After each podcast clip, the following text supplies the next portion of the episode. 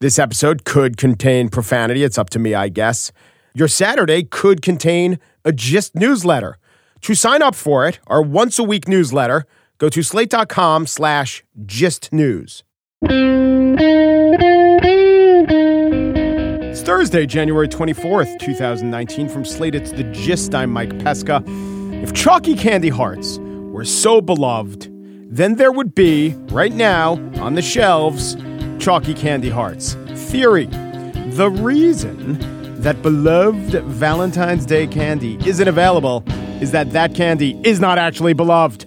ABC News 7 has the story. Sweethearts, those candies that come with messages of love like be mine, kiss me, and puppy love, well, they're not going to be on store shelves this year. Broken hearts everywhere. Necco, the candy's original producer, went out of business last year. The new owner is not producing them this year, but fear not.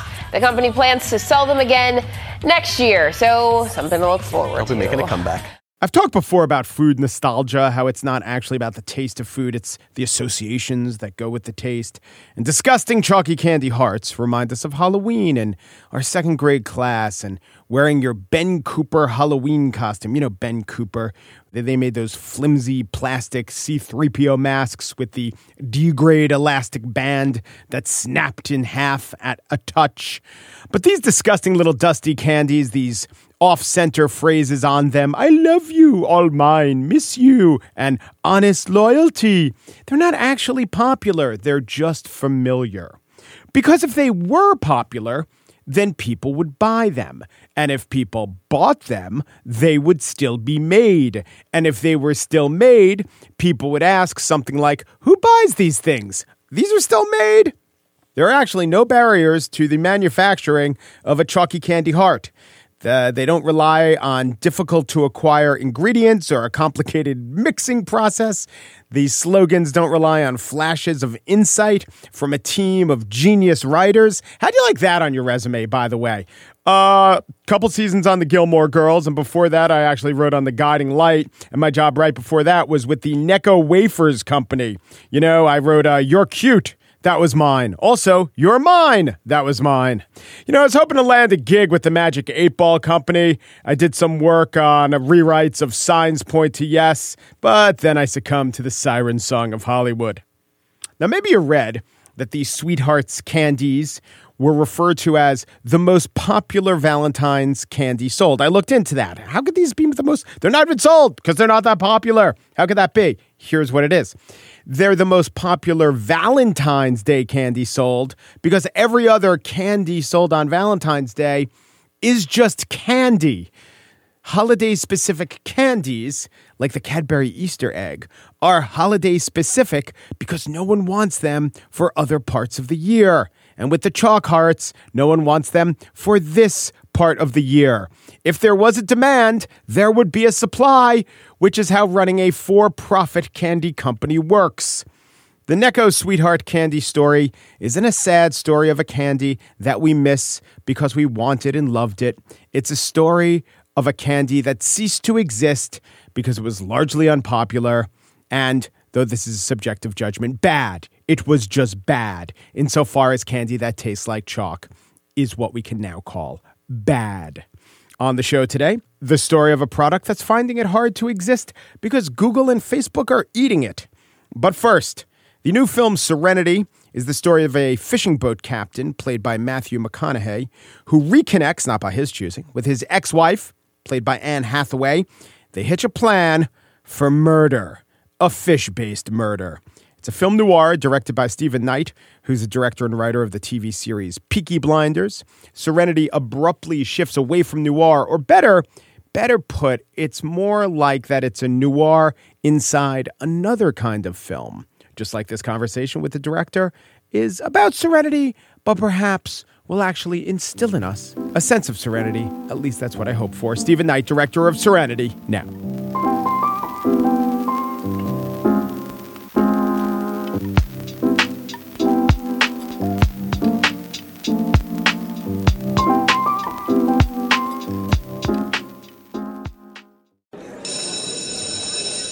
I'm Dr. Meghan Sacks. And I'm Dr. Amy Shlosberg. And we're the host of the podcast Campus Killings. Our show covers some of the most sinister crimes to take place on or around school campuses, or the cases we discuss have a school connected theme. And with the new school year comes an all new second season of Campus Killings, which will debut on September 16th, 2023. But if you want to listen to Campus Killings now, you can binge all the episodes from season one, available everywhere you listen to podcasts. Baker Dill is a fishing boat captain whose name really isn't Baker Dill. He runs tours off of Plymouth Island. And his boat, well, he doesn't own it. He and the bank take turns. Written and directed by Steven Knight, Serenity is the name of the new movie. Steven Knight is the writer of Eastern Promises and Dirty Pretty Things, the creator and director of Peaky Blinders and Taboo. His last director writer effort in a movie was Locke, which starred Tom Hardy, and only Tom Hardy, well, Tom Hardy in a BMW. Hello, Mr. Knight. How are you? I'm very good, thank you. Good to be here. So Matthew McConaughey is the star of this. I would imagine as an actor, you tell me, because I'm only a viewer, but he gives you all the intensity you need. You never have to ask him to up the intensity, do you? No, no. And but fortunately, you also don't have to tell him to dial it down either. You don't have to wait for editing to no, pull him back. No, Yeah. I mean he is the consummate actor professional. He's, he's he arrives knowing how he's going to do it. He is uh, of the contemporary period. He's, he's the Robert Mitchum. yeah, I've heard you make that Um, comparison you know, to Robert Mitchum and John Wayne. Yeah, they've just got this, but th- th- that sounds a little bit reductive because it sounds as if he's always the same person, which of course he's not. But he's got that authority and that strength about him, um, and I wanted him to play the classic American hero, which Right. is Totemic. Now Tom Hardy has that too, Mm-hmm. and Jason Statham is an action star. Yes. So these are all guys you've worked with. How's Yeah. McConaughey different? they all have their own strengths, Yeah, but what what's of course. Like Yeah. you cast one and well, not the other. I, I think that um, not to say that the others don't do this, but Matthew arrived on day one with a huge piece of card, and on it he had tracked where his character believed he was in terms of his own reality, Right. in every scene.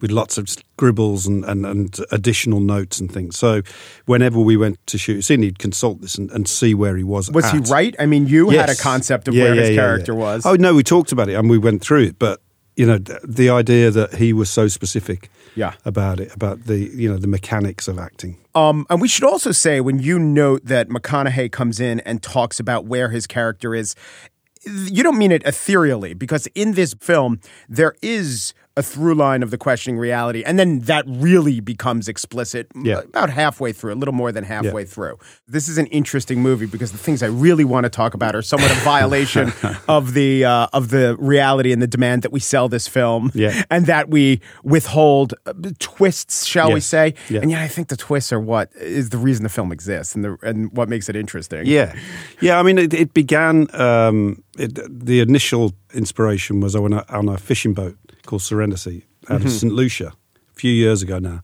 and the captain was called Duke, and um, he was fine and he was great if you're a tourist and, and you pay him money and he brings you beer and, and you go out fishing and until a fish actually got on the hook and then you didn't exist. He was just obsessed.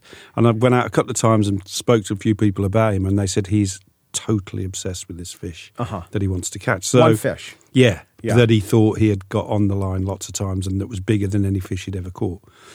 Um, so I thought that was interesting. And, you know, he lived in this beautiful place that he couldn't see. St. Lucia. Yeah, Yeah, and- but he couldn't see it because all that mattered was the fish. Yeah. and that obsession reminded me of other obsessions, and and but then I wanted to create that story and then subvert it.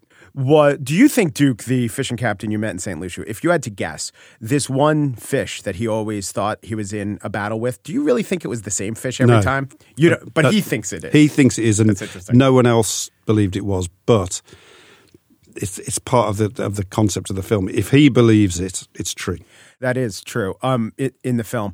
Now, yeah, whenever you make a fish slash uh, water animal obsession movie, are you always harkening back to Moby Dick or Yes. or Jonah and the Whale? I mean, Yeah. but because it's a movie, Jaws. Like I know they all come into play, but is Moby Dick like you can't get away from Moby Dick No, as the text? and definitely don't want to because that I think uh, in Moby Dick Captain Ahab questions his reality. Yeah. And I think the book is about that. It's about this man's obsession about his belief and his, his religious beliefs and all of those things that uh, at the time were so difficult to challenge. And I think this is a, a modern version of something where someone who is not given to questioning existential beliefs suddenly has to confront something that he wouldn't confront. And I think there is a long tradition of American heroes going back to Captain Ahab, where you have this sort of dislocated, closed down, isolated American hero Right. who, who is not in the place that he should be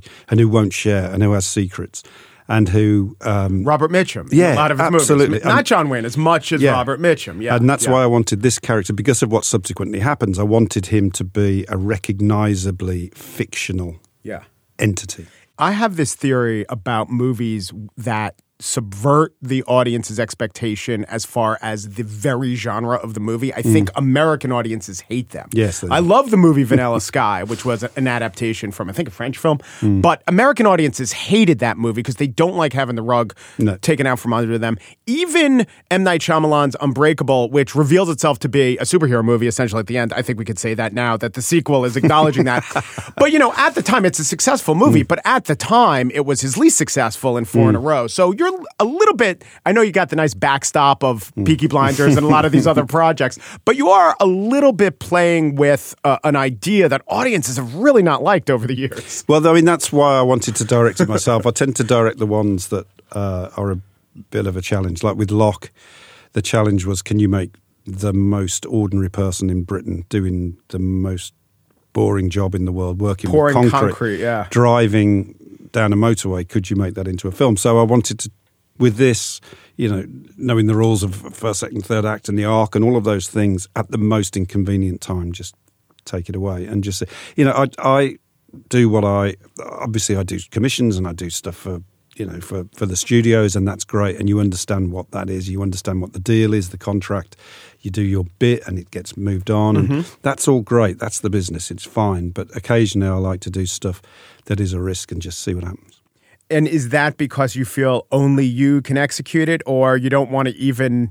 You don't want to burden it. You don't want to burden it. Stephen Frears. No, I think having directed it- There's certain things where you know that if you hand it on, it will be changed because people won't be able to resist. You know, I think Locke would have you would have seen other characters, Right. and there would have been some other. Tw- you know, a lot of people when they first watched Locke at the beginning thought it was about a murder that he'd put a body into the. You know, Mm-hmm. that would have been introduced as a more conventional concept. So it's when I'm trying to protect um, something that is a little bit less conventional. Before I'm a little muddy. Before Locke, did everyone realize what a great actor Tom Hardy was? Like, has, had his rep is- was his reputation up there? Because I think of it as the movie that convinced me that this guy's one of the greats. Yeah, I mean, I think you know he'd done a lot of great work before that, and he is a great actor. So I think anyone who'd seen him in virtually anything, even if you couldn't see his face, you know what I mean. It- you, you sort of knew that he was this person who could be anything. I did an interview uh, publicising Locke with him, and we sat together in the. It was in New York actually, in a radio studio, and the DJ said. I've got Tom Hardy sitting in front of me, and I still don't know what he looks like. well,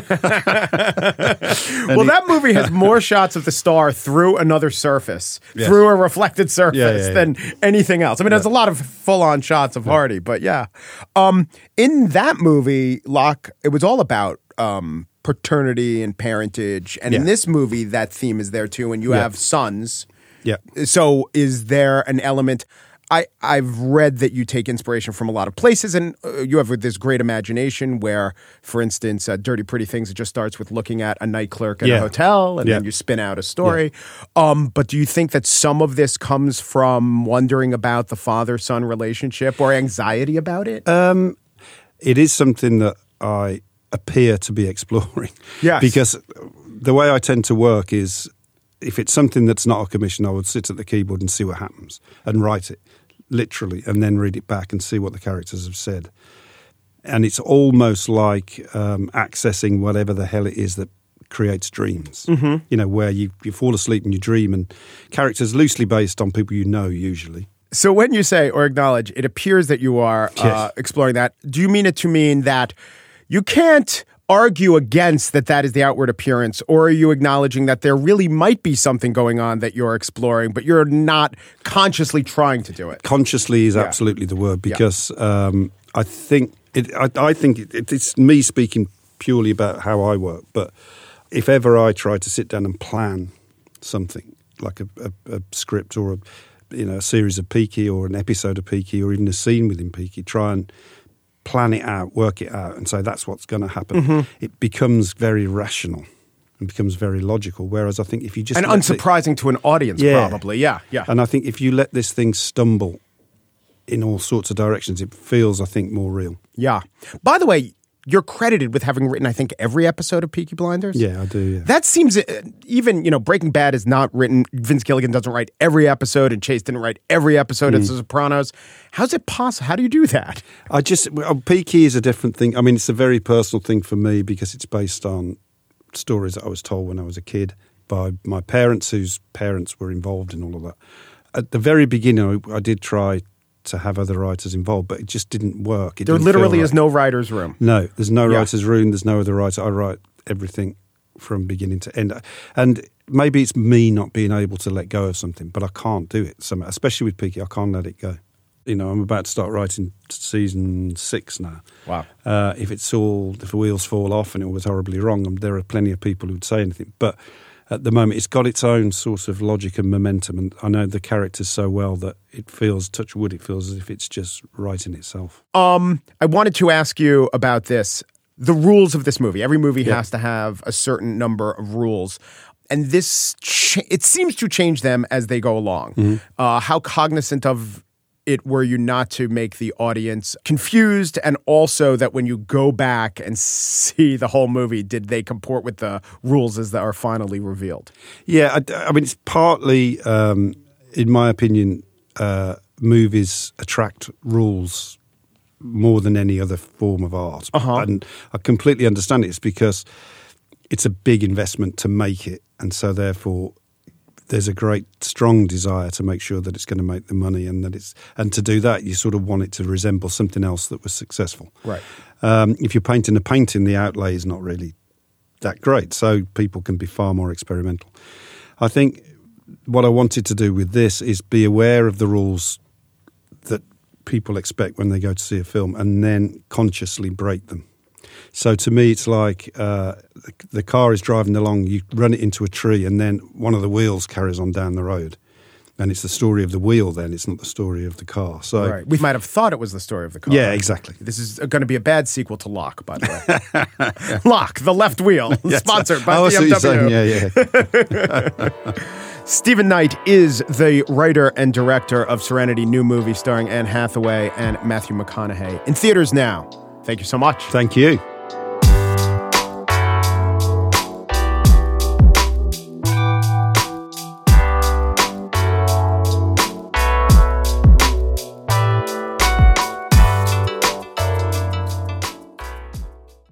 And now the spiel journalism versus coal mining. There are big layoffs in journalism today, maybe a thousand journalists, Gannett, BuzzFeed, Verizon slash Oath slash HuffPo. What the hell is that? Well, Verizon owns HuffPo. Verizon's the phone company. They do quite well. HuffPo is the website. They really don't. In between is this thing called Oath, which is like the umbrella of all the Verizon holdings, like TechCrunch and Yahoo and HuffPo. Although I read that three weeks ago, Oath became Verizon Media. Uh, let me read to you from the Oath webpage. We deliver the promise of the digital world by enabling people, businesses, and society to innovate and drive positive change. Not for the fired journalists, you don't. Oh, wait, wait, wait. But listen to this, also on the Oath page. We offer the only solution that combines a powerful demand stream with publisher built products that grow and evolve your business. Oh man, I remember one Mardi Gras. I had such a powerful demand stream. The crowds were thick in the French Quarter that day. And as it turned to dusk, I knew my window was shrinking. The demand stream would broke no descent. Anyway, I feel sorry for the journalists who were fired as you should too, because we're all people. I'm a person, they're people, you're people. Some aren't exactly people. I found out about them when my colleague Henry Grabar posted a very good tweet. He said journalists who interview Democratic presidential candidates should ask if they know journalists have lost their jobs at a faster rate than coal miners, then ask them what they're going to do about it. That's actually quite clever. I don't expect journalists to actually do this. It will seem self serving. And coal miners are the object of, let's face it, mostly pity. But among my favorite coal miner job facts are these. One, I just found out from Henry's tweet, they actually have better job retention than journalists. That is true. Two, there are more personal trainers in America than there are coal miners. And I'll make a third coal miners, on average, make more money than both personal trainers and journalists, though personal trainers to journalists do quite well. I can attest to that. I've been busting out the upright cable planks, they're a game changer. Thank you, Rebecca. So, coal miner is a good job for one reason that it's a good paying job. Other benefits to being a coal miner are that's it. That's the only benefit. It pays well. And if this were 1899 or even in 1959, I would make the case that yes, of course, we also need coal for energy, but we don't really need specifically coal anymore. We do use a lot of coal, but it's becoming less true. It's getting less true every day. Soon we won't need as much coal. Good. Good for the environment. Bad for the coal miners. That's okay. In terms of the health of the worker, health to the planet, job enjoyment, soot avoidance, coal miner is a very, very bad job. We seem really intent on keeping as many of these jobs around as we can. And again, it is a good paying job. That's the only good part of the job. Journalist, on the other hand, pretty much the opposite. It's a good job, even though it's a bad paying job. Um, but while it pays poorly, it's interesting, it very much helps society, and the job doer gets a lot of satisfaction over it. Some people reacted to Henry's tweet differently than I just did now. They greeted the news of the layoff with glee. You see, journalists are getting laid off because journalists are bad at journalism. This is untrue. When coal miners get laid off, is it because coal miners are bad at coal mining? When machinists get laid off, are they bad at working their machines? In fact, has there ever been an industry with mass layoffs where the reason is that the workers just weren't good at their jobs? Challenger Gray & Christmas this year predicts large scale contraction in the field of bank teller. Not because of ATMs or online banking, but because all those tellers are awful, demanding your ID, having you punch your PIN code into that backward keyboard with the 7, 8, and 9 on top. They're bad, bad bank tellers. No. And while I think that many of the GIF jockeys in Henry's feed who took pleasure in the layoffs of journalists are simply people with hearts darker than a coal miner's lung, there were two misperceptions expressed over and over in between deeply considered memes from the movie Anchorman. I'd like to address these two misperceptions. One is that the reason that journalists are losing their jobs is because journalism is held in low self esteem. And another is that journalists just aren't making work that's popular enough to sustain an audience. These are interrelated claims. So, most of the publications we're talking about are web based publications. Web based publications are operating in a system that is dominated by Google and Facebook. Google and Facebook control almost three quarters of digital ad dollars. To some extent, they deserve quite a big share. They are clever. They attract a lot of eyeballs. They made a product that advertisers want to use. On the other hand, they're killing news.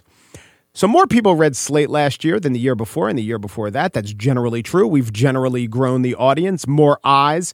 But as the audience grows, the amount of money we make per eyeball shrinks.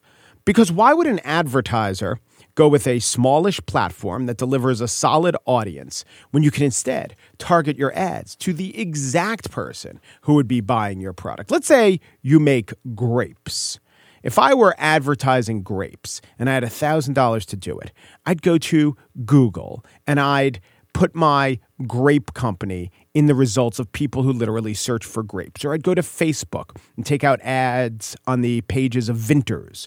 Or if Cesar Chavez is one of those Google Doodles, then I'd advertise there. I'm sure some percent of Slate readers like grapes or want grapes, but it's not that super targeted, highly efficient grape audience that Google and Facebook can deliver. There's nothing wrong with any of that, except it's killing news. But there are some things that Google and Facebook do that you can only do when you have a huge amount of scale. One of the things they do is that they take their content from places like Slate, they put it on their site, and it's not like there's no remuneration for that. There is a kickback, but it is far from full freight. All the successful news organizations, therefore, know they have to become subscription services advertising based businesses are harder and harder with Google and Facebook sucking up all the advertising dollars. The point is, journalists aren't being laid off because their journalism is less popular or less important, but I'm not even getting into that. Not the why it's a right thing to have journalism. I'm talking about why journalists are actually attracting a bigger audience but making less money from it. There's this duopoly and government, you know, does regulate monopolies and duopolies. So it shouldn't be out of the question for government to regulate these two companies, which, by the way, have done a lot more harm to America than any quote unquote bad BuzzFeed non scoop ever did. As far as journalists being held in low self esteem, this is one of the charges of the Jiffocracy that does not stand up either. I'm not saying that journalism is held in particularly high esteem or higher esteem than the military. That's the number one institution that Google polls about. But it does better than Congress and it does better than HMOs and it does better than big business. A few weeks ago, Gallup asked, Do you trust the mass media? And 45% said either a great deal or a fair amount. This is up from 41% last year and 32% in 2016. I interpret that cratering, that was the all time low, as a fallout from the media writing off Trump as a real possibility. But if you look at the Gallup poll on the institutions that have respect. Newspapers outrank TV news. But TV news is this healthy industry where there aren't these mass layoffs. And big business, I said that big business is held in lower esteem than media. Yet if there were mass layoffs in big business, all those squinty eyes, Grabar interlocutors wouldn't be doing a touchdown dance proclaiming, see, see, you get what you pay for. No one likes big business. Journalists sometimes get it wrong. That's true. But even when they don't get it wrong, they do challenge us, they do discomfort us, they do make us rethink our worldviews, and a lot of us don't like that. If you were asked, do you hold the media in esteem? I mean, maybe if I was asked that, I would think of uh, CBS, Margaret Brennan, Face the Nation. Yes, I do. But maybe I would think of Fox, Ainsley Earhardt. And then I'd say, nah, not really. When a pollster asks the question, we could all think of the journalists we don't like and chafe.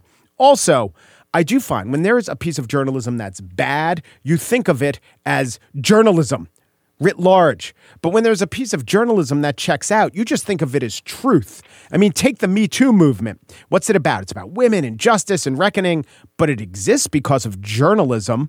And by the way, Me Too is an uncomfortable and discomforting subject to a lot of people answering that Gallup poll. So, as Axios, successful digital publisher, would ask, what's it all mean? Here's what it means the business model for digital journalism is broken, or maybe we can't even say broken because it never really worked in the first place. The skill and quality of individual journalists has nothing to do with mass layoffs. The misdeeds of journalism as a profession does nothing to explain the demise of specific journalists, especially those working in the most desolate corner of the media landscape. And by the way, if coal miners were able to put thoughts or words or images or arguments in your brain, thoughts and words and images and arguments that you often objected to, you would find a way to resent them too.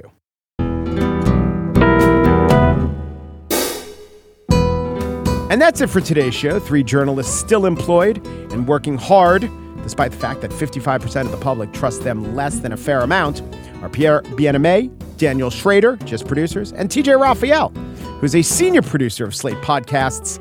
Poll respondents trust senior producers of Slate Podcasts more than associate producers of Art 19, but less than the church and the Supreme Court. I shall now give you a trivia question. And this trivia question will be answered in the Gist newsletter. Subscribe to the Gist newsletter at slate.com slash gist news.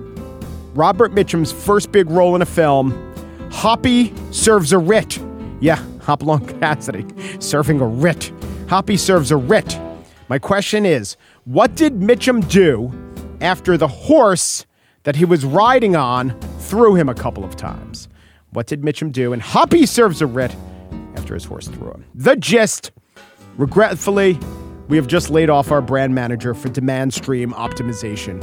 It was a workflow issue. I have no doubt he'll be flooded with a geyser of offers. Umperu, depuru, duperu, and thanks for listening.